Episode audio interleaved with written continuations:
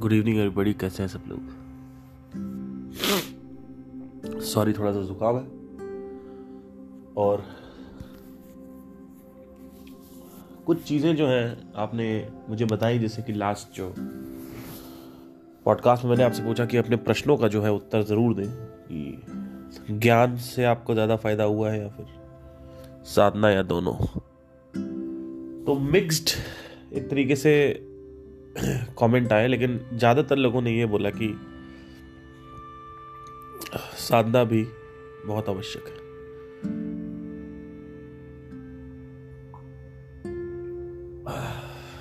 अब देखिए, आपके सामने ही प्रमाण है कि साधना को मैं जो महत्वता देता हूँ उसकी क्या वैल्यू है। बट बहुत सारे मार्केट में ऐसे गुरुज हैं जो साधना नहीं, सिर्फ और सिर्फ ज्ञान की बातें करते हैं, जिनको कोई भी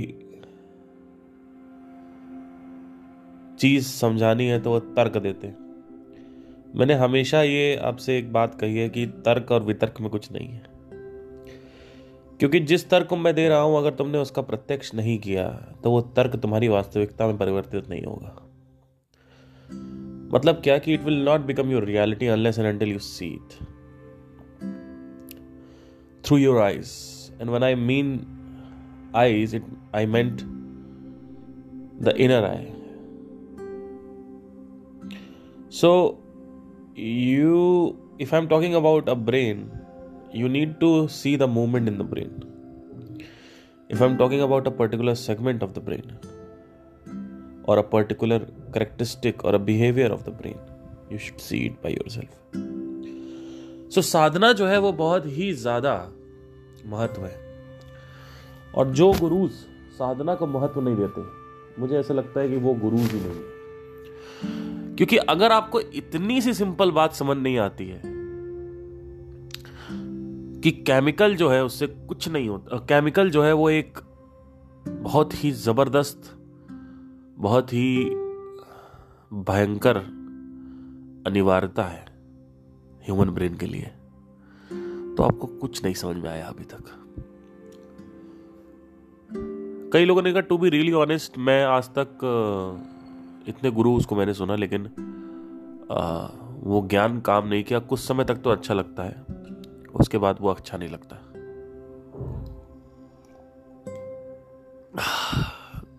बात आपकी सही है, क्योंकि चाहे कितना भी बड़ा मैं तर्क दे दूं आपको, आपके जीवन में आप सुन क्यों रहे हो मुझे? आप क्यों सुन रहे हो? क्या आप जिज्ञासा पूर्ति के लिए सुन रहे हो? तब तो आपको कुछ नहीं मिलेगा, सिर्फ और सिर्फ नॉलेज मिलेगी। अच्छा, बाय द वे, मैं आपको बताना चाहता हूं, अभी मैंने स्टीफन हॉकिंग की दो बुक्स खरीदी हैं और आज से मैं पढ़ना स्टार्ट करूंगा उसको, फिर मैं उसको बताऊंगा आपको। Uh, कैसे उन्होंने लॉस के बारे में काफ़ी बात करी है उसमें, यूनिवर्स के बारे में। एक्चुअली क्या है ना कि जब आप केमिकल uh, uh, uh, से बाहर जाते हैं, यानी ज्ञान की तरफ बढ़ते हैं, तो ज्ञान केमिकल नहीं है, और ज्ञान केमिकल नहीं है तो आपकी जो साधना है, आपका जो ब्रेन है, वो आप सुन मतलब आप सुनते क्यों हो मुझे? आप हमें क्यों सुनते हो? किसी भी गुरु को आप सुनते, कुछ लोग होते हैं जिज्ञासा पूर्ति के लिए सुनते। मैं जिज्ञासा के, I am not talking about curiosity. Curious people are the most dumbest people actually, but curiosity is one of the most interesting factor in a human being. Out of curiosity only people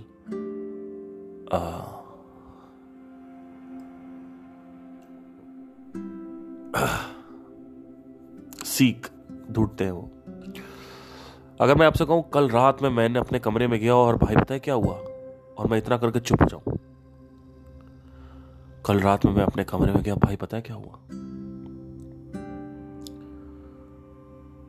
तो आप पागल हो जाओगे, आप कहोगे क्या हुआ। लेकिन अगर मैं आपसे कहूँ, कल रात में कमरे में मैं गया था, वहां पे ये पड़ा हुआ था और वो हुआ था, उसके बाद वो, तो आप थोड़ी देर बाद झपकी लेने लगोगे, थोड़ी देर बाद यॉर्निंग करने लगोगे। आपने ऐसे लोगों को देखा होगा, आप ज्यादा बातें करो तो लोग डिस्ट्रैक्ट हो जाते हैं, यॉर्निंग करने लगते हैं, झपकियाँ लेने लगते हैं। लेकिन उन्हीं लोग को अगर मुझे टेम करना हो, उन्हीं को कंट्रोल करना हो, तो मैं सिंपल सी बात बोलूँगा, कल रात में पता है क्या हुआ था, आगे बताऊँगा ही नहीं। तो ये है क्यूरियोसिटी का एक बहुत ही अच्छा उदाहरण। क्यूरियोसिटी ह्यूमन ब्रेन का एक बहुत ही आवश्यक अंग है।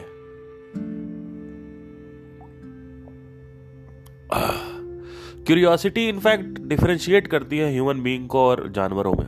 एक जानवर कुछ कहीं जंगल में हो और आप पहाड़ी आड़ी के ऊपर वो देखेगा नहीं, लेकिन आप गुजर रहे हो, कुछ ऊपर से झाड़ियां हिल रही हैं तो आप कहोगे कौन है भाई, कौन हिला रहा झाड़ी। आपके अंदर बाय डिफॉल्ट क्यूरियोसिटी है, वो एनिमल्स में नहीं है देखा जाए तो। जब तक वहां पे उसको वो कोई भी एक्शन क्यों लेगा कोई भी जानवर।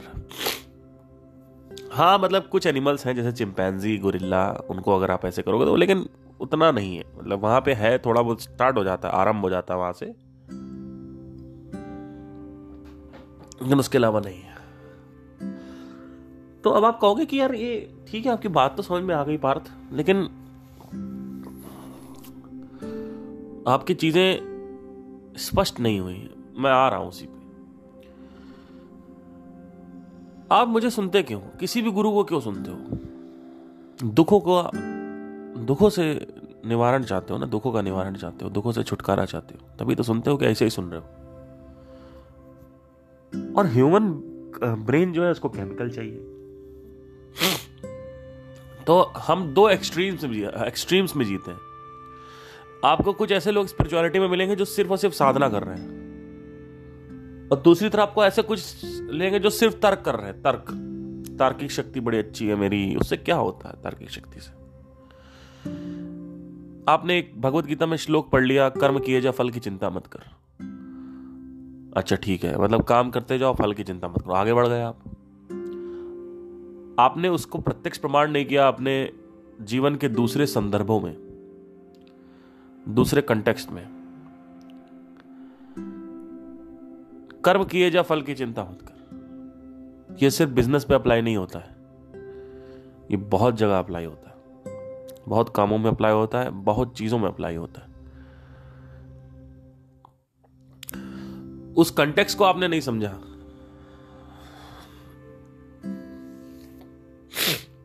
कि अलग अलग कंटेक्स्टों में आप कैसे उसको देख पाए।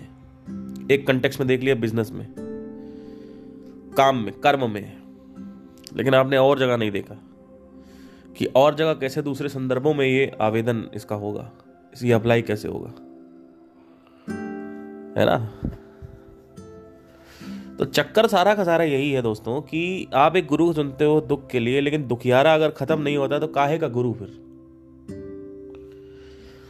तो सिंपल सी चीज है, मैं आपको बताना चाहता हूं। जब मैंने स्टार्ट किया था और संदीप महेश्वरी को सुनना स्टार्ट किया, तो धीरे धीरे मैंने देखा कि ज्ञान जो है वो कितना भी मैं ले लूं, दो हज़ार अठारह तक आते आते मेरे अंदर बेचैनी खत्म नहीं होती है। पर मैंने देखा कि जब मैं साउंड ऑफ साइलेंस पे ध्यान दे रहा हूं या अनंत ध्वनि पे ध्यान दे रहा हूं, तो मेरे अंदर जो लोनलीनेस है उसके अंदर एक ड्रॉप आया। मतलब मैंने ये देखा कि जब आप लोनली होते हो तो आपके ब्रेन में कुछ केमिकल्स जो है वो सही से चल नहीं रहे होते, और जो परम रस की मैंने बात करी है वो रिलीज नहीं है। होता क्या है कि जब आप साधना करते हैं तो अंदर रस रिलीज होता है, और वो रस रिलीज होता है पीनियल ग्लैंड से। ये जो पीनियल ग्लैंड है इसके अंदर स्टिमुलेशन होता है। ये जैसे जैसे जवानी बढ़ती जाती है, एज, आयु बढ़ती जाती है, वैसे वैसे क्या होता है कि ये जो रस है ये उस पीनल ग्लैंड से निकलना बंद हो जाता है और वो कैल्सिफाइड हो जाता है, उसमें कैल्शियम जाके जमने लगता है, वो रस छोड़ना बंद कर देता है। जैसे कि आप अगर देखें ध्यान से तो हर चीज रसीली है इस दुनिया में। अगर आप रसगुल्ला खा रहे हो उसमें रस है, हर चीज में रस है। रस मतलब सिर्फ पानी नहीं होता है, रस मतलब होता है कि एक रस का, जब मैं कहता हूं रस है तब कहता हूं कि एक केमिकल जो है वो एसोसिएटेड है, मतलब वो कुछ भी करके अंदर एक केमिकल रिलीज करेगा, रस रिलीज करेगा। जब मैं कहता हूं पानी तो आप बाहर के पानी की बात सोच रहे हो, बाहर का पानी नहीं, अंदर भी पानी रिलीज होता है। इस लिक्विड को रिलीज करने के लिए पीनल ग्लैंड का स्टिमुलेट होना बहुत जरूरी है। लेकिन तुम लोग क्या करते हो, तुम लोग जाते हो गुरुओं के पास, वहां पे नॉनवेज छुड़वा दिया गुरु ने, ये कोई उपलब्धि नहीं है। कभी भी आप देखें कोई भी गुरु है, या तो वो इस एक्सट्रीम में है या तो इस एक्सट्रीम में है, आपको दोनों लेके नहीं चलेगा आदमी, क्योंकि दोनों अगर लेके चलेंगे तो पोजीशनिंग हिल जाती है माइंड में। कृष्णमूर्ति ने क्या कहा, ऑब्जर्व करो, ऑब्जर्व करने के बाद भी तुम्हें सुख नहीं मिलेगा। अब बताओ, जिस सुख को तुम ढूंढ रहे हो वो केमिकल है। तुम्हें कोकेन छोड़ के आंतरिक कोकेन रिलीज करना है, बाहर का कोकेन नहीं रिलीज करना। आप कोई भी मदिरा, धूम्रपान, ड्रग्स, ये सब लेने, नशीले पदार्थ, ये सब लेते ही क्यों हो? केमिकल की वजह से। आप सेक्स क्यों करते हो? केमिकल की वजह से। आप पहली बार डेट पे गए हो, एक लड़की सुंदर सी बैठी हुई है सीसीडी में, कैफे कॉफी डे में, आप उसके सामने बैठते हो, उसकी जुल्फे, उसके जो जो बाल है, उसको क्या बोलते हैं, एक और भी है कि एक उर्दू में एक और शब्द है, जुल्फों के अलावा एक और शब्द है बड़ा अच्छा, मुझे याद नहीं आ रहा है। एनीवे anyway, तो वो आप देखते हो, उसकी आंखें देखते हो, ब्लैक ब्लैक आंखें, बड़ी बड़ी आंखें, आंखों के पीछे जो सफेदपन है उसके चेहरे पे, उसके आंखों की पुतली जो है, यानी जो सफेद पुतली होती है, वो एकदम क्लीन है, है ना। आंखों के जो उसके आईब्रोज है वो कितने खूबसूरत है। आप उसके लिप्स देखते हो, आप उसकी शक्ल देखते हो, उसके अंदर जो फेशियल कॉम्प्लेक्स, फेशियल जो कॉम्प्लेक्स, फेयर कॉम्प्लेक्स, आप वो देखते हो। तो होता क्या है कि आपके अंदर ऑक्सीटोसिन रिलीज होता है देखने से ही। इस ऑक्सीटोसिन को कनेक्शन हार्मोन बोलते हैं। तो जब सारी चीजें तुम्हें पता है केमिकल से हो रही हैं, तो तुम अपनी आंतरिक खुशी या आंतरिक प्रसन्नता या आंतरिक तृप्ति काहे के मारे ज्ञान में ढूंढ रहे हो? अब ज्ञान की अनिवार्यता कब है? ज्ञान चाहिए डिजायर को कंट्रोल करने के लिए, वासनाओं को नियंत्रित करने के लिए ज्ञान चाहिए होता है।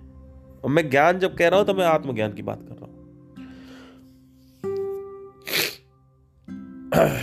ज्ञान चाहिए जिससे आप अलर्ट हो सको, जिससे आप रियलिटी तक पहुंच सको। वो रियलिटी आपको अलर्ट करती है। ज्ञान तीन प्रकार के होते हैं, आगम प्रमाण, प्रत्यक्ष प्रमाण और अनुमान प्रमाण। इतना डीप उसमें नहीं जाऊंगा, मैं कई बार इसके बारे में बता चुका हूं। तो जब आप किसी चीज़ को प्रत्यक्ष करते हो तो आपको वो जो ज्ञान मैं बता रहा हूँ वो आपके प्रत्यक्ष में आ चुका है। उस प्रत्यक्ष रियलिटी आपको पता चलती है। अभी आपको रियलिटी पता नहीं चली है मेरे बताने से, या भगवत गीता बताने से, या वेदों और पुराणों और उपनिषद के बताने से आपको रियलिटी पता नहीं चली। लेकिन लोग क्या कहते हैं, उपनिषद पढ़ो, उससे क्या होगा, उससे आ, कुछ नहीं, आगे जीवन अच्छा हो जाएगा। अरे जीवन क्या अच्छा हो जाएगा? अभी एक आदमी बहस करने लगा, कह रहा हूं अगर उपनिषद को प्रत्यक्ष ही करना था तो लिखा ही क्यों गया? अरे घोंचू, तो क्या वो अपनी मेमोरी छोड़ के चले जाएंगे क्या? वो और कैसे अपनी मेमोरी को छोड़ेंगे? मतलब ऐसे ऐसे तर्क दे रहे हो जिसकी जिस तर्क की कोई एक मिनट में उसको प्रश्न करके नष्ट किया जा सकता है। वो ये कह रहे हैं कि अगर इतना लिखना, अगर इतना ही प्रत्यक्ष करना था तो लिखा ही क्यों, प्रत्यक्ष ही करवा देते। मैंने कहा घोंचू, प्रत्यक्ष कैसे करवाएंगे, वो तो नौ हज़ार साल पहले मर गए सारे लोग, प्रत्यक्ष कैसे कराएंगे? मतलब और कहां नहीं लिखा है उपनिषद में, तो कई जगह लिखा हुआ है कि प्रत्यक्ष करो। पतंजलि योग सूत्र उपनिषद का ही तो भाग है, वो भी तो आएगा वेदों में कि नहीं आएगा? कि पतंजलि अलग, मॉडर्न जमाने के गुरु हैं। पतंजलि से ऊपर दिमाग को समझ पाओगे क्या तुम? पतंजलि को चैलेंज कर रहे हो, योगा का आविष्कारक है वो आदमी। उस आदमी से भयंकर आदमी आज तक मैंने देखा नहीं। शुरू से ही उसने चालू कर दिया प्रत्यक्ष प्रमाण। कैवल्य बहुत आखिरी में आता है, क्यों? कृष्णमूर्ति क्यों कहते थे ऑब्जर्व करो? ऑब्जर्वेशन का मतलब क्या होता है? जब मैं कोई बात कह रहा हूं वो तुम्हारी रियलिटी नहीं बनी है, वो रियलिटी तब बनेगी जब उसको तुम देखोगे, नहीं तो तुम्हें संदेह होगा। प्रत्यक्ष प्रमाण का मतलब होता है, अगर प्रत्यक्ष नहीं तो संदेह होता है। तो अब लोगों का सवाल यह है कि हम रीइनकार्नेशन कैसे प्रत्यक्ष करें या भगवान को कैसे प्रत्यक्ष करें? तो वहां पे आता है अनुमान प्रमाण। जो सटल रियलिटी होती है, यानी सटल यानी सूक्ष्म जो होती है, उसमें आप कभी भी प्रत्यक्ष नहीं कर पाओगे, आप डॉट कनेक्ट करोगे। बिना डॉट कनेक्ट किए आप नहीं समझ पाओगे। तो थोड़ा सा इसमें बुद्धि चाहिए, सब चीजें चाहिए। तो ज्ञान आपको अस्तित्व तक लेके आता है, वास्तविकता तक लेके आता है, असलियत तक ले आता है, और उसके बाद आपको वो फिर हिला नहीं सकता कोई। वो जो जो बिलीफ आएगा उसके बाद, वो फेथ जो आएगा, जो विश्वास आएगा उसके बाद, वो हिल नहीं सकता। तो दो प्रकार के ज्ञान अगर आप कहते हैं, एक तो है आत्मज्ञान, एक है अनात्मज्ञान। आत्मज्ञान का मतलब होता है कि वो ज्ञान जो स्वयं से जुड़ा हुआ हो, यानी मैं कौन हूं। अनाथ मतलब होता है वो जो स्वयं के अलावा छोड़ के बाकी बाकी बातें कर रहा हूं। तो दो इसमें खंडों को समझना जरूरी है। एक है कि आपने अपने आप के बारे में पढ़ा, ये एक नॉलेज है। फिर nature of the mind, nature of the body और नेचर ऑफ द यूनिवर्स, इन तीनों को समझ के आपने चीजों को समझना चालू किया, ये एक अलग टॉपिक है। ये अनात्म में आ सकता है, आएगा वैसे सब कुछ आत्म में, लेकिन इसको अनात्म में भी अभी समझने के लिए अनात्म ज्ञान में डाल सकते हैं आप। तो अनात्म और आत्म दोनों समझना है। तो नेचर ऑफ द माइंड, यानी आज मुझे माइंड के बारे में कुछ ऐसा पता चला जो अभी तक नहीं पता था। उस चीज को मैंने बताया आपको, आपने उस चीज को अपने अंदर प्रत्यक्ष किया। आज नहीं किया तो कल किया। अगर आपकी इंटरनल ऑब्जर्वेशन स्ट्रांग नहीं है तो जो मैं बताऊंगा उसको आप ऑब्जर्व नहीं कर पाओगे। जैसे मैं कहता हूं कि दो थॉट्स के बीच में स्पेस है, अब आप कहोगे हमने तो हमें तो नहीं पता, हमने तो कभी नहीं देखा दो थॉट्स के बीच में स्पेस। इसी को इंटरनल ऑब्जर्वेशन बोलते हैं। तो इंटरनल ऑब्जर्वेशन जरूरी है, महत्वपूर्ण है, आवश्यक है। नहीं समझोगे तो रियलिटी तक नहीं पहुंचोगे।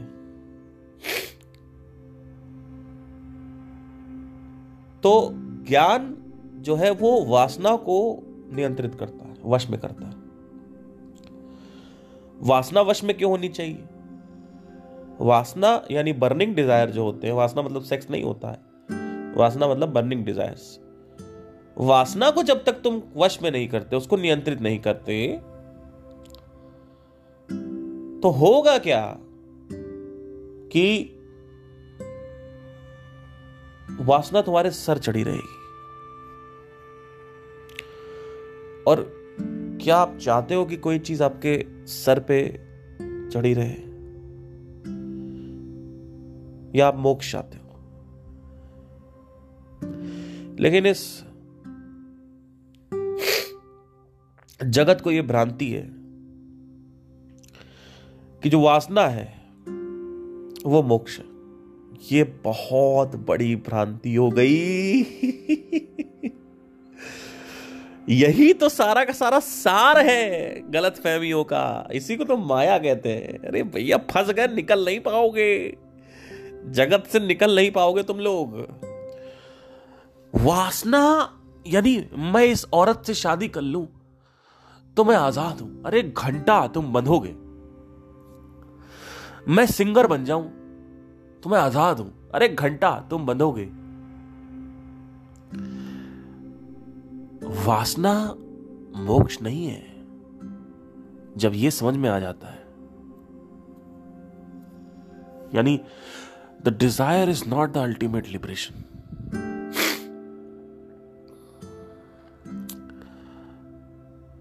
ये कैसे समझ में आएगा? इसीलिए बोलते हैं ऑब्जर्व करो। ऑब्जर्व नहीं करोगे तो तुम्हें समझ नहीं आएगा। भाई जो पहला जो चरण है अध्यात्म का वो है भोग। लेकिन लोग क्या कहते हैं, जो पहला जो चरण है अध्यात्म का वो भोग है, लेकिन लोग क्या करते हैं? पहला चरण क्या है? आसन या ध्यान या या ज्ञान। नहीं, पहला चरण भोग है। अंकल आंटी समझ नहीं पाओगे मैं क्या कह रहा हूं। जब तक भोगोगे नहीं तब तक ध्यान नहीं दोगे। कई लोग भोगते तो हैं लेकिन ध्यान नहीं देते। भाई अपनी वाइफ के साथ आप सेक्स कर रहे हो, आप देख पा रहे हो कि क्या आपको क्या सच में मज़ा आ रहा, क्या आपको ये दिख रहा है कि सेक्स करने से पहले जो मेरी इंटरनल हैप्पीनेस की स्टेट थी और सेक्स करने के बाद इंटरनल हैप्पीनेस की जो स्टेट थी, आंतरिक जो मेरी जो मेरा वातावरण था, जो मेरा क्या परिवर्तन आया उसमें, क्या ये देख पा रहे हो कि जो चीज़ पे जिसकी जिस चीज़ के पीछे मैं जुनूनी था, दीवाना था, वो आज मेरे को मिल गई। आज इसी लड़की के चक्कर में मैंने कहाँ कहाँ पापड़ नहीं बेले, उनसे लड़ा उनसे लड़ा घर वाले नहीं मान रहे थे, बाप से नहीं मान रहे थे, बाहर मार खाए भाई से, भाई ने गुंडे बुला दिए उनसे मार खाए, और उसके बाद फिर इंटरकास्ट फंस गया, उस, उसको निकाला, पॉलिटिकल बैकग्राउंड था, कनपट्टी पे गोली लगा दी, मेरे बंदूक लगा दी गई। उसके बाद इतना शिद्दत, इतना जहन्नुम में जाने के बाद फाइनली जब मुझे इस स्त्री से मेरे को शादी करनी है और मेरी शादी हो गई, तो तुमने इतना कुछ संघर्ष किया और जिस हिसाब से तुमने संघर्ष किया, उस संघर्ष में के बाद जो तुम्हें परिणाम मिला, वो परिणाम क्या उस फल के अनुसार है जो फल तुम जिस फल की तुम आकांक्षा कर रहे थे, जिस फल की तुम एक्सपेक्टेशन लेके आए थे, वो क्या है उसके बराबर। वो जो रिजल्टेंट मिला, जो परिणाम मिला, जो अंतिम परिणाम मिला, जो अंतिम लक्ष्य तुम्हें मिला, क्या वो उसके बराबर था? हाँ हाँ बराबर था। अगर आ रहा हाँ हाँ बराबर था तो अभी तुम्हारी नई नई शादी हुई है, या फिर शादी हो चुकी है, बहुत साल हो चुके हैं, लेकिन तुम अंधे हो, आधड़ हो तुम, आधड़। हमारे कानपुर में ऐसे लोगों को आधड़ बोलते हैं। ये आधड़ लोग होते हैं। आधड़ मतलब क्या? भोगेंगे लेकिन ऑब्जर्व नहीं करेंगे।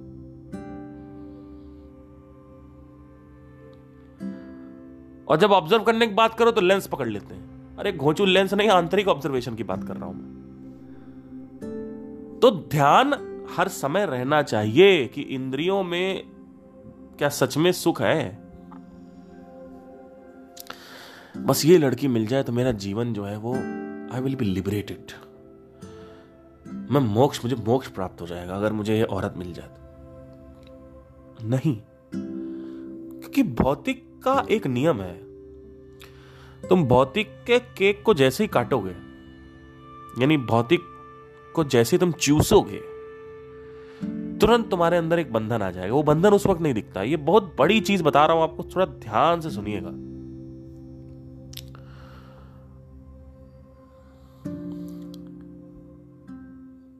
एक माउस ट्रैप है, चूहा चूहे का एक पिंजरा है।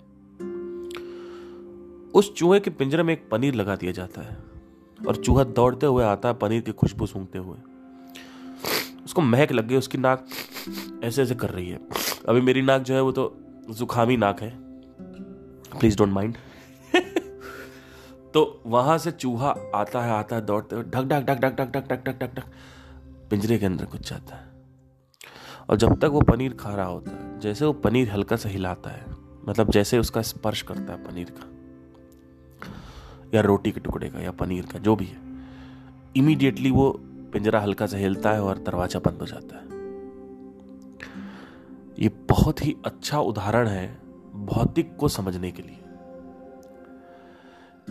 तुम जब तक शादी के बाद छह महीने जो इंजॉयमेंट है वो करोगे, वो जो छह महीने वो पनीर है, वो जो लड़की है वो पनीर है, वो जो भोग है वो पनीर है। वो किसका भोग? पनीर का भोग कर रहा है। और जैसे ही तुम उस पनीर को आंखें बंद करके खा रहे होते हो, तब तक दरवाजा बंद हो चुका होता है। मतलब तुम जैसे ही कोई भी चीज उधार लोगे भौतिक से, मटेरियल वर्ल्ड से, इमीडिएटली तुम्हें एक ट्रैप में बंद कर दिया जाता है, एक पिंजरे में बंद कर दिया जाता है। और उस पिंजरे को चाहे सोना का हो, चाहे चांदी का हो, चाहे लोहा का हो, पिंजरा तो पिंजरा है, चाहे लोहे का पिंजरा है, चाहे चांदी का पिंजरा है, चाहे चाहे सोने का पिंजरा है। अब चक्कर क्या है कि इस चीज को देख पाना, इस चीज का प्रत्यक्ष कर पाना ही मोक्ष है। अगर आप इतना सिर्फ प्रत्यक्ष कर पाओ तो आपके अंदर एक क्वेश्चन उठेगा, यहां तो फंसा फांसा फांसी हो रही है, मैं फंस रहा हूं, मेरे अंदर खुशी नहीं है। लोग क्या करते हैं, सोसाइटी के वासनाओं से, अपनी खुद की वासनाओं से, अपने कंफर्ट के बाहर जाके एक घर खरीद लेते हैं। मनी कंफर्ट, यानी फाइनेंशियल जो डिसरप्शन है या फाइनेंशियल जो सर्कल है उसके आगे जाके अपनी चादर से ज़्यादा पैर फैला लेते हैं।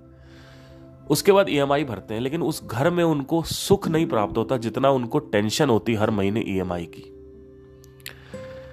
अब घर तो मिल गया,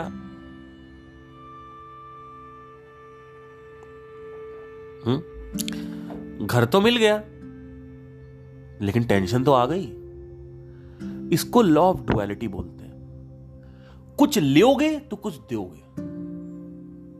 खत्म, कनपुरिया भाषा में समझा रहा हूं, कुछ लोगे तो कुछ दोगे। लेकिन तुमको क्या, तुमको लगता है लो लो लो लो लो और लेना ही मोक्ष, तुमको ये लगता है। लेकिन भौतिक से जैसे ही तुम कुछ उठाओगे, पटाख से तुम्हारी फ्रीडम से ले लिया जाएगा कुछ। अगर एक फ्रीडम है, सौ परसेंट फ्रीडम है, तो चालीस परसेंट फ्रीडम खत्म हो गई। फिर और पंगे पालोगे तो और खत्म हो जाएगी फ्रीडम। फिर आदमी इतना ज्यादा बंध जाता है कि उसको भौतिक के मालाएं, भौतिक के सोने, भौतिक की सारी वस्तुओं से नवाजा जाता है, उसको सारी वस्तुएं प्राप्त हो जाती हैं, भौतिक की सारी वस्तुएं, लेकिन वो फंस जाता है बेचारा, वो फंसा रह जाता है। तो आपका सवाल आएगा, सर अमीर लोग जो हैं, यानी जो आ, आ,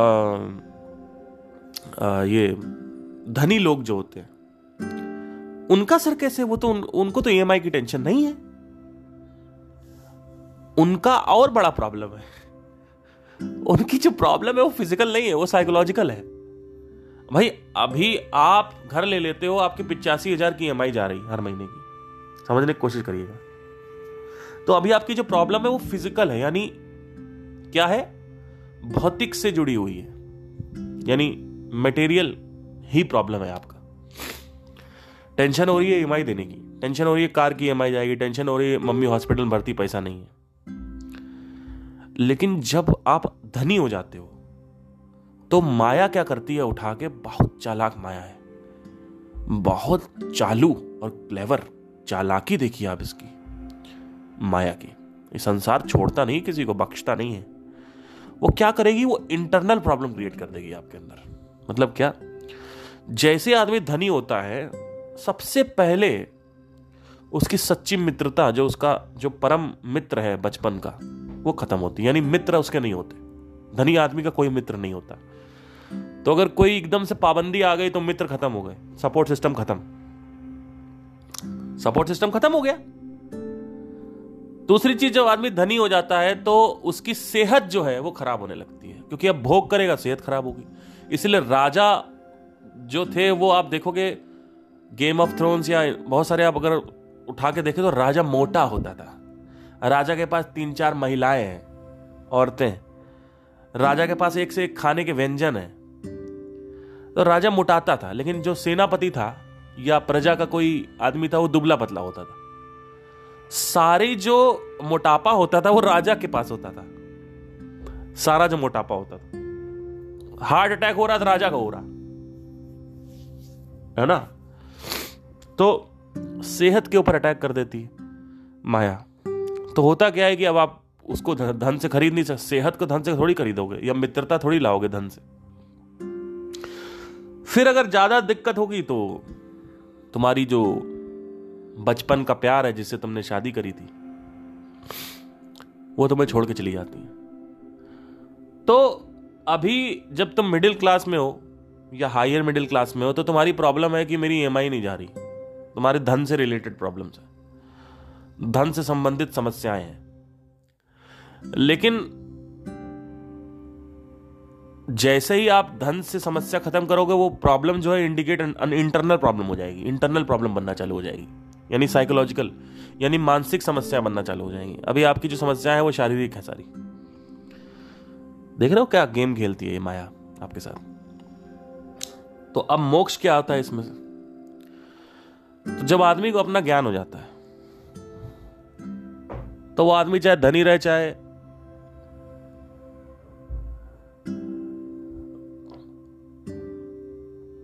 भिखारी हो, चाहे धनी हो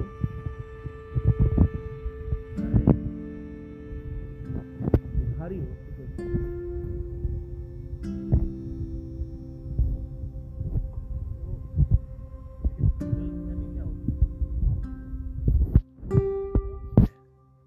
वो मेरी पत्नी है, वो धन है, वो ये करियर बन जाए मेरा, यूपीएससी, एक्टर बनना है, सिंगर बनना है। समझ रहे हैं मैं क्या कह रहा हूं? तो दरिद्रता से बचे। हम्म सुनना ध्यान से। दरिद्रता दरिद्रता से भागे। तो दरिद्रता का जब सम, आ, समाधान आया, जब दरिद्रता का समाधान आया यानी गरीब यानी निर्धन धनहीनता का जब समाधान निकाला तो माया तुमको फंसा देगी मानसिक उत्पीड़न में। अब वो तुम खरीद नहीं सकते, सेहत नहीं खरीद पाओगे, सच्ची मोहब्बत नहीं खरीद पाओगे, सच्चा मित्र नहीं खरीद पाओगे तुम, क्योंकि जैसे ही पैसा आता है या तो मोहब्बत छोड़ के जाएगी और सच्चा मित्रता छोड़ के जाता है। क्यों छोड़ के जाती? क्योंकि आप भोग करना चालू कर देते हो। कोई भी पत्नी है उसको जब पता चलेगा कि आप भोग कर रहे हो किसी और के साथ तो वो आपको छोड़ देगी। और होता ही, आप देखो, ध्यान से देखो, बहुत बड़े बड़े बड़े Bollywood actresses actors, Hollywood actress actress का देखो कैसे क्या हो रहा है, क्या होता है इनके साथ। देखो, एक लड़की थी, गरीब थी, सही थे, उसके बाद जब अमीर हो गए तो लड़की ने छोड़ दिया, उस आदमी ने छोड़ दिया उसको। एक टिपिकल एक्टर का एग्जाम्पल है नवाजुद्दीन सिद्दीकी, हिमेश शमिया। मोटी औरत थी उसकी, फिर नई औरत पाल ली। अब आप कहोगे नहीं आपको क्या पता, हो सकता है उनका प्रॉब्लम। तो प्रॉब्लम सारा उनका, उन्हीं का क्यों चल रहा होता है? और किसी गरीब आदमी का क्यों औरत छोड़ के जाती है, हमको ये बताओ ना। गरीब आदमी की, जो निर्धन आदमी है, दरिद्रता है जिसके अंदर, जिसके घर में दरिद्रता, उसकी औरत क्यों नहीं छोड़ के जा रही है? क्योंकि तुमको अब तुम्हारे पास पैसा आ गया तो अब तुम्हारी जो क्लास है, स्टैंडर्ड बढ़ गया तुम्हारा, तो तुम्हारी औरत भी बदल, सब कुछ बदल रहा था, औरत भी बदलो, है ना? तो औरत बदल गई। देख रहे हो क्या हो रहा गेम? ये गेम आप ध्यान से सोसाइटी को ऑब्जर्व करें, आप प्रत्यक्ष करें, आपको दिखेगा। तो होता क्या है कि जब प्रत्यक्ष प्रमाण से ज्ञान मिलता है, जब आत्मज्ञान मिलता है, तो मोक्ष प्राप्ति हो जाती है। लेकिन कई लोगों को मोक्ष प्राप्ति होने के बावजूद भी अंदर से बेचैनी होती है, तो वो साधना खत्म करती है। जैसे कई मेरे सब्सक्राइबर्स मेरे को मेल डालते हैं, मेरे को कमेंट्स करते हैं कि भैया आपका ये देखा, और वो क्या बोलते हैं, आ, साधना का बहुत बड़ा महत्व महत्व है मेरे जीवन में। तो बात सही है। तो मैं ये नहीं कह रहा हूं कि किसी गुरु को मत सुनो, या मेरे को मत मेरे को ही सुनो, या संदीप को मत सुनो, आचार्य को मत सुनो, सदगुरु को सुनो, जिसको सर्वप्रियानंदा, जिसको भी तुमको सुनना उसको सुनो। लेकिन सबका अप्लाई करके देखो, जिसका अप्लाई चल रहा है उसका फॉलो करो। अब मेरा अप्लाई करोगे तो फॉलो ही फॉलो है, अब तो बढ़िया ही चलेगा। क्यों? क्योंकि मैं प्रत्यक्ष प्रमाण करके बात कर रहा हूं। मैं उपनिषद पे अपनी इंटेलेक्ट बेस नहीं रखता हूं। उपनिषद मैंने जितने भी पढ़ी है उससे ज्यादा मैंने ऑब्जर्व करके सीखा है। क्यों? क्योंकि कृष्णमूर्ति का मेरे जीवन में बहुत जल्दी एंट्रेंस हो गई थी, मतलब दो हज़ार बीस के बाद, इक्कीस के बाद एंट्रेंस हो गई थी। तो कृष्णमूर्ति का जो मेन सार है वो यही है कि ऑब्जर्व करो। और उसके बाद पतंजलि ने मेरे को अच्छे से समझा दिया।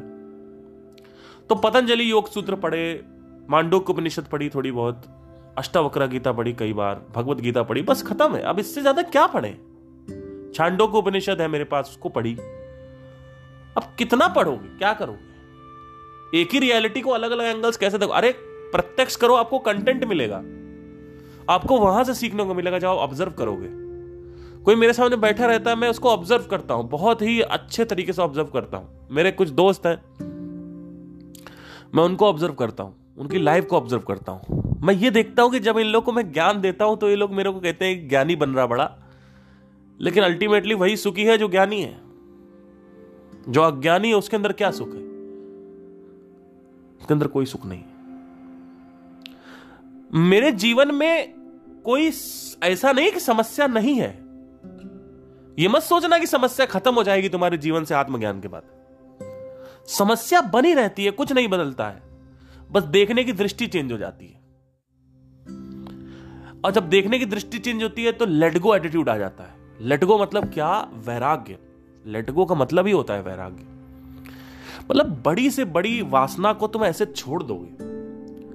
क्यों छोड़ दोगे, क्योंकि तुम्हें पता है कि ये सब जो चल रहा है ये सब गेम है, ये सब खेल और मौज मस्ती चल रही है। कोई मर रहा, कोई जी रहा, वहां बम फूट गया, हजार लोग मर गए। अरे तो कितने लोग मरे हैं इस दुनिया में। अब आपको मैं एक बात बोलता हूं, हो सकता है आपको बुरी लग जाए। जब देश हजार आजाद हो रहा होता है तो जो ज्ञानी होता है, जो आत्मज्ञान के पक्ष पे होता है, यानी he is walking on the path of self realisation, वो कभी भी भगत सिंह नहीं बनेगा जो कहेगा देश आजाद कराना, चलिए आइए चलिए चंद्रशेखर आजाद बन जाइए, आइए भगत सिंह बन जाइए, आइए महात्मा गांधी बनते हैं, नहीं, मंगल पांडे बनते हैं, नहीं, वो कभी भी नहीं जाएगा। क्यों नहीं जाएगा, क्योंकि उसको बड़ी रियलिटी दिख गई है, और बहुत बड़ी रियलिटी, उससे भी बड़ी रियलिटी। ये कोई देश आजाद कराना उसके लिए कोई छोटा मोटा नहीं नहीं चाहिए। क्या इसका इसका मतलब है कि भगत सिंह का योगदान नहीं था, बहुत बड़ा योगदान था वो। अगर देश आजाद, कुछ लोग अगर अज्ञानी नहीं होते और अगर वो देश को आजाद नहीं कराते तो आज देश किसी और की हुकूमत में होता, उसके कॉन्सिक्वेंसेस हम झेल रहे होते। लेकिन मैक्सिमम तुम्हें एक आदमी का क्या करोगे, अगर ये देश किसी और की हुकूमत में होता। आज भी किसी की हुकूमत में ही है ना, किसी और की हुकूमत में अगर ये देश होता तो तुम मैक्सिमम एक आदमी को क्या करोगे, उठा के जेल में डाल दोगे। ज्ञानी तो वहां भी खुश है। ज्ञानी के लिए क्या जेल और क्या कैद और आजादी, ज्ञानी के लिए कोई फर्क नहीं है। ज्ञानी के लिए क्या है कैद और क्या है आजादी, स्वतंत्रता क्या है उसके लिए। ये स्वतंत्रता दिवस क्या मनाए चले जा रहे हो पंद्रह अगस्त को, तुम सब एक कैद में हो। सैतालीस में देश आजाद हो गया लेकिन तुम्हारी आजादी अभी तक नहीं आई है, अपनी वासनाओं के कैद में। और वासनाओं को तुम मोक्ष समझते हो, वासनाओं को अल्टीमेट लिबरेशन समझते हो। इस लौंडिया से शादी हो जाए तो मैं मजा, मुझे मजा आ जाएगा, मैं आजाद हूं। मैं सिंगर बन जाऊं तो मैं आजाद हूं, मैं एंटरप्रेन्योर बन जाऊं तो मैं आजाद हूं, मेरे पास इतना पैसा हो जाए, मैं धनी हो जाऊं तो मैं आजाद हूं, मैं नेता बन जाऊं, विधायक बन जाऊं तो मैं आजाद हूं। कुछ नहीं। तो सैतालीस में अगर मैं होता और मेरे से बोलते चलो देश आजाद करो, मैं नहीं जाता। क्यों नहीं जाता, क्योंकि भाई मैं अभी एक पाथ पे चल रहा हूं। लेकिन लेट से अगर मेरे समझ में आ गया कि मैं कौन हूं और अब मेरे पास कुछ करने के लिए नहीं है, तब हो सकता है मैं देश आजाद कराने चला जाता,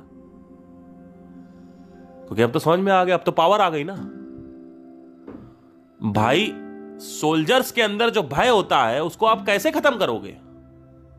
सैनिकों के अंदर जो भय होता है उसको खत्म करने का सिर्फ एक तरीका है, आत्मज्ञान। सारे सैनिकों को आत्मज्ञानी बना दो, फिर देखो वो ऐसा फोड़ेंगे सबको जिसकी कोई सीमा नहीं है, क्योंकि आदमी रोएगा ही नहीं। अभी मैं रणवीर अल्लादिया का एक शो देख रहा था, आ, उसमें एक पता नहीं कोई एक बहुत बड़ा आदमी पीछे से चश्मा लगाते हैं, वो पीछे से, उन्होंने बोला कि मेरे मैं ट्रेनिंग दे रहा था, तो ट्रेनिंग के समय ग्रेनेड फट गया और उसका जो इधर लेफ्ट साइड या फेस कुछ बता रहा था, गले गले के आसपास पूरा फट गया था, तो खून बाहर चला जा रहा बहुत बुरी तरीके से। और मैंने तुरंत उसको मेडिकल इमरजेंसी के लिए मैंने इमरजेंसी हो गई, एम्बुलेंस बुलाना पड़ा।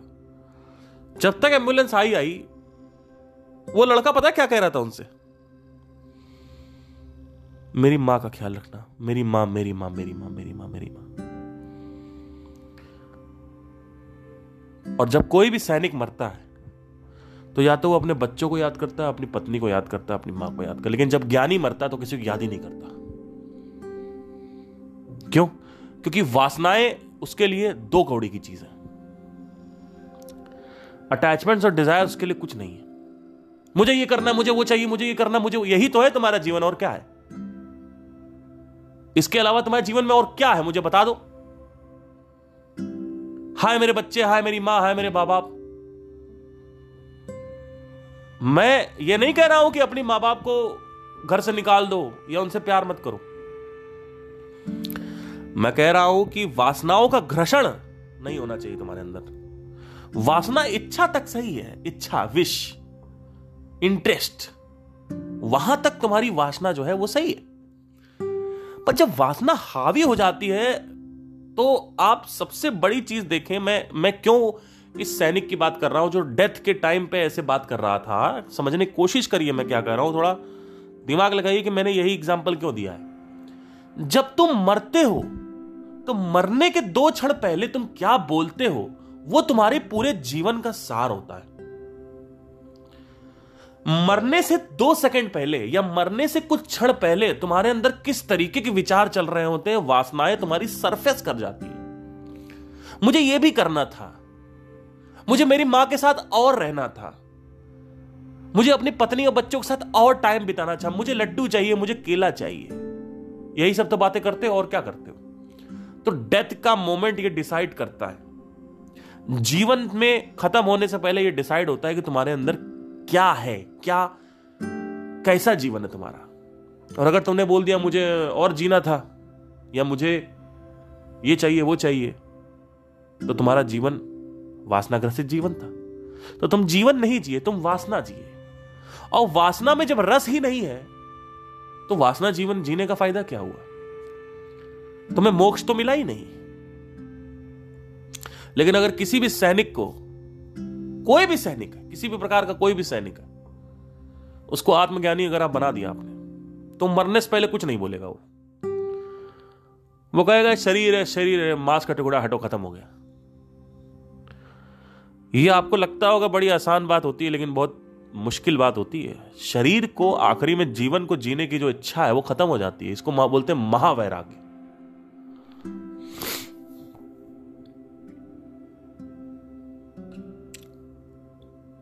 ये जितना ज्यादा आप इसमें घुसते जाओगे, जितना ज्यादा आप और गहन होते जाते हो, क्योंकि भाई जब आपको समझ में आ गया कि कुछ नाटकबाजी चल रही है और ये मैं क्या हूं और शरीर हूं ही नहीं मैं, और मैं सोर्स ऑफ क्रिएशन हूं, तो खत्म।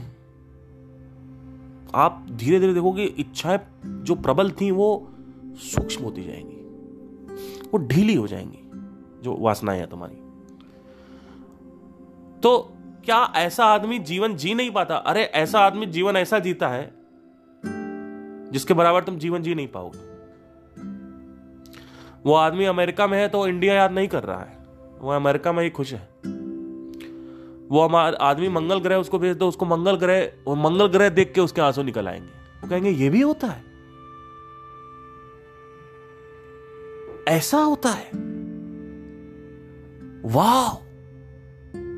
उसके मुंह से वाव निकलेगा, उसके अंदर नहीं निकलेगा मुझे पृथ्वी पे वापस जाना है।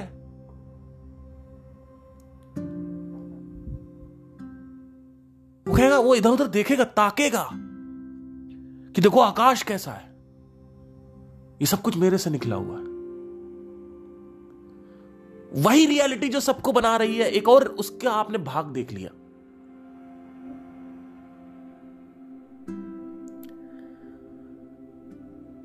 बहुत चक्का हो जाएगा, चकित रह जाएगा वो आदमी।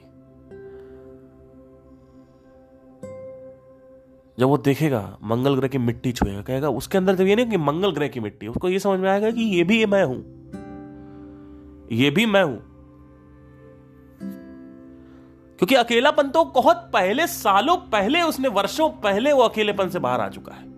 तो अकेलापन क्या, पूरे प्लेनेट पे अकेले खड़ा हुआ कोई मतलब ही नहीं है। दुखों की एक शिकन तक नहीं है, क्योंकि अपेक्षाएं नहीं, आकांक्षाएं नहीं है तो दुख नहीं है। जब उसको यह समझ में आ जाता है कि यही मेरी मां नहीं है, इससे पहले बहुत माएं आए और बहुत माएं गई, तो उसको समझ में आ जाता है कि ये तो रियलिटी सब फालतू की चल रही है, ये तो नाटक चल रहा है।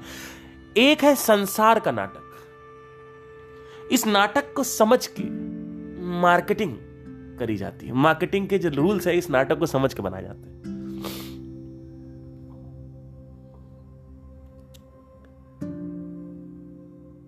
मार्केटिंग ये कहती है कि कुछ अलग तरीके से बिजनेस करो, या बात करो, या पढ़ाओ, या गाना गाओ।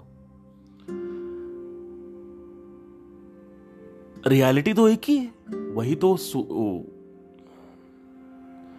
शंकराचार्य के समय से तो वही एक ही बात बोलते चले आ रहे, उसमें अलग क्या बताएं। लेकिन मार्केटिंग कहती नहीं, संसार को अपनी तरफ खींचना है तो आपका अंदाज अलग होना चाहिए पढ़ाने का।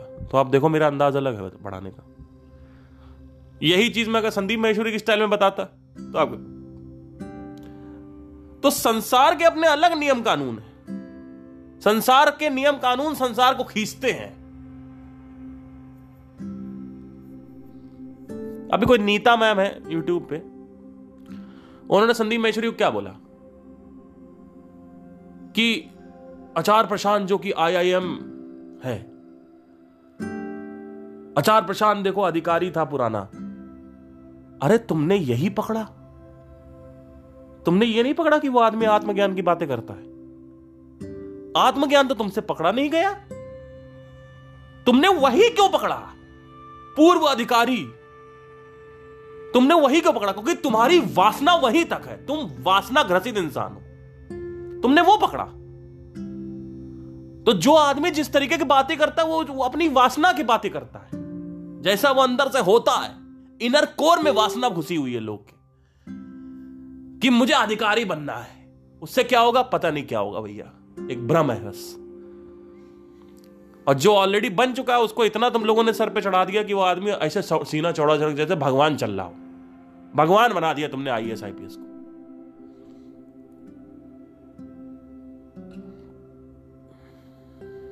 और नो डाउट कोटा में जाके आदमी सुसाइड कर रहा है, यहां पे दिल्ली में आके लोग आदमी सुसाइड करता नहीं होता, सुसाइड कर लेते हैं लोग। कैसे निकलोगे इन सब चीजों से? दो रियलिटी चल रही है एक साथ। अब तुम्हारा निर्णय है कि तुमको कौन सी रियलिटी में जीना है। जब मैंने ये नीता मैम वाला वीडियो देखा तो मुझे यही समझ में आया, मैं उनसे भी सीख लिया कि आदमी वही बात करता है जो आदमी खुद अंदर से होता है। उनके लिए सर्वोपरि वही है, मेरे लिए वो दो कोड़े की पॉटी है, मलमूत्र की तरह है मेरे लिए वो सब। मेरे माँ बाप, मेरी पत्नी, मेरे बच्चे आके बोलेंगे आपके लिए क्या जरूरी है, मैं कहूंगा कुछ नहीं, खत्म, टाटा बाय बाय, गया। अब बताओ क्या करोगे मेरा तुम? जेल में डालोगे? डाल दो। अगर तुमने मेरे को एक साल जेल में डाल दिया तो कम से कम दस आत्मज्ञानी निकालूंगा वहीं पे उसी वक्त में। डालो तुम जेल में मेरे को, दस साल से अकेले रह रहा हूं, प्रवचन चालू कर दूंगा अपने वहां में, खत्म, टाटा बाय बाय, गया। जो आदमी जहां जाता है वो आदमी वैसा बना देता है लोग, संगत वैसी हो गई ना।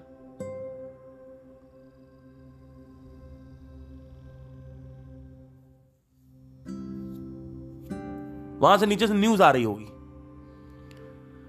कि जेल में गया पार्थ सिंह, और जेल में जाते ही भगवत गीता और अष्टावक्र गीता की पढ़ाई, शिक्षा दी, देते हुए संत बना दिया लोग। छोड़ना पड़ेगा आपको उनको, नहीं छोड़ो तो कोई फर्क नहीं पड़ता। भैया आप कर ही नहीं सकते, आप क्या करोगे मेरा बताइए? आप कहा मिन नब्ज है ही नहीं भाई, आप क्या कह सकते हो? आप गोली मार देंगे और उस सबसे भयंकर, आप क्या कहोगे? क्या गोली मार देंगे आपको? नब्ज ही नहीं।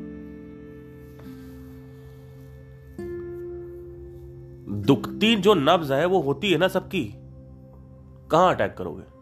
चैनल डिलीट करवा दें, डिलीट कर दो चैनल, नहीं चाहिए। भगौड़ा घोषित कर दिया, देश निकाला कर दिया, निकाल दो देश से, कोई दिक्कत ही नहीं। पाकिस्तान भेज देंगे, भेज दो पाकिस्तान, जंगल में चला जाऊंगा मैं रहने। करो करोगे क्या तुम? आप बोलोगे कि बड़ा आसान होगा। आसान नहीं होगा। जंगल जब भेजोगे आप मेरे को, आसान नहीं होगा। शुरू के तीन चार महीने नहीं होगा ना, ये मुझे पता है, प्रत्यक्ष है मेरे को। तीन चार पांचवें महीने तक तो मैं दूसरा भाग बन जाऊंगा। जब तुम्हारे अंदर स्वीकृति आ जाती है कि जंगल ही मेरी दुनिया है, अब तो ब्रेन तुम्हारा साइकोलॉजिकल टॉर्चर नहीं देता। किसी भी दर्द से लड़ना है ना, स्वीकार कर लो। दर्द हो रहा, स्वीकार कर लो। पिचानवे प्रतिशत जो प्रॉब्लम है उसको अगर तुम स्वीकार कर लो, तुम्हारी प्रॉब्लम वही खत्म हो जाएगी। जंगल आ गए, अरे हाय मेरे बच्चे, हाय मेरी मां। छोड़ो ना, जंगल में हो भैया। कितने लोग आप आते हैं, पॉजिटिव साइड देखो जंगल की। हाय मेरे को टाइगर ना खा ले, अरे टाइगर ना, तो अलर्ट रहो, और अगर खा भी ले तो क्या फर्क पड़ता है। तो पहले से मौत के लिए रेडी रहो, मृत्यु के लिए रेडी रहो।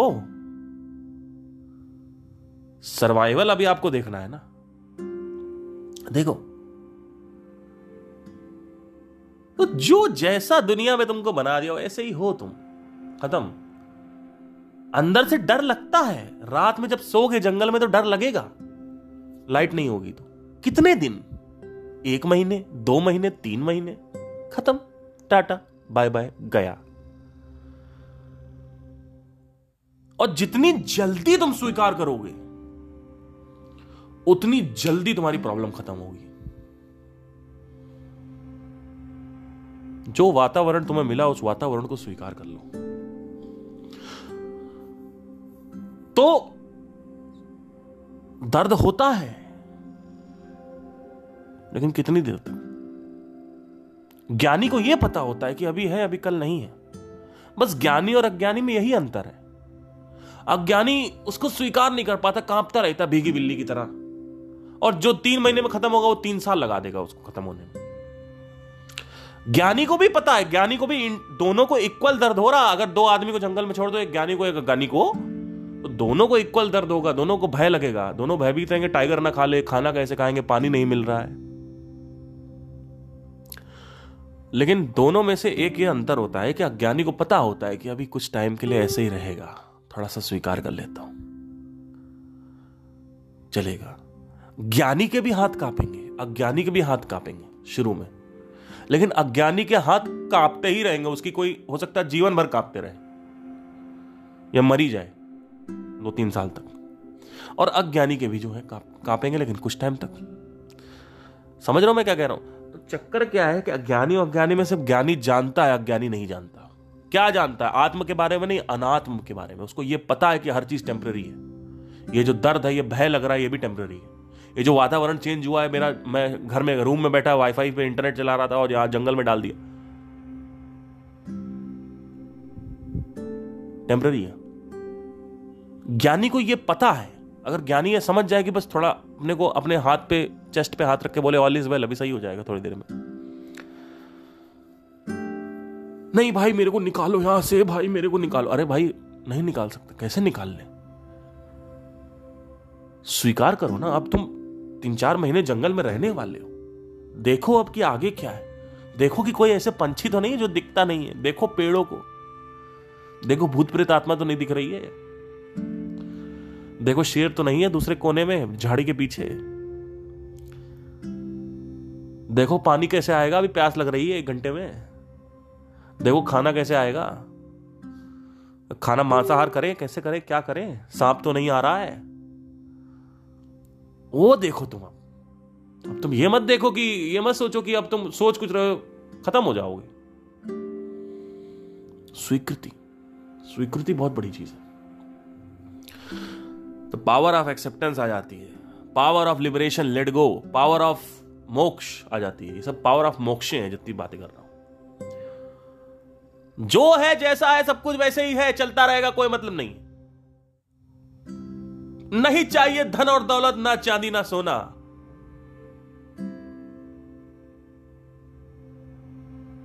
अब आगे नहीं बोलूंगा, खैर चलिए, thank you, take care, bye.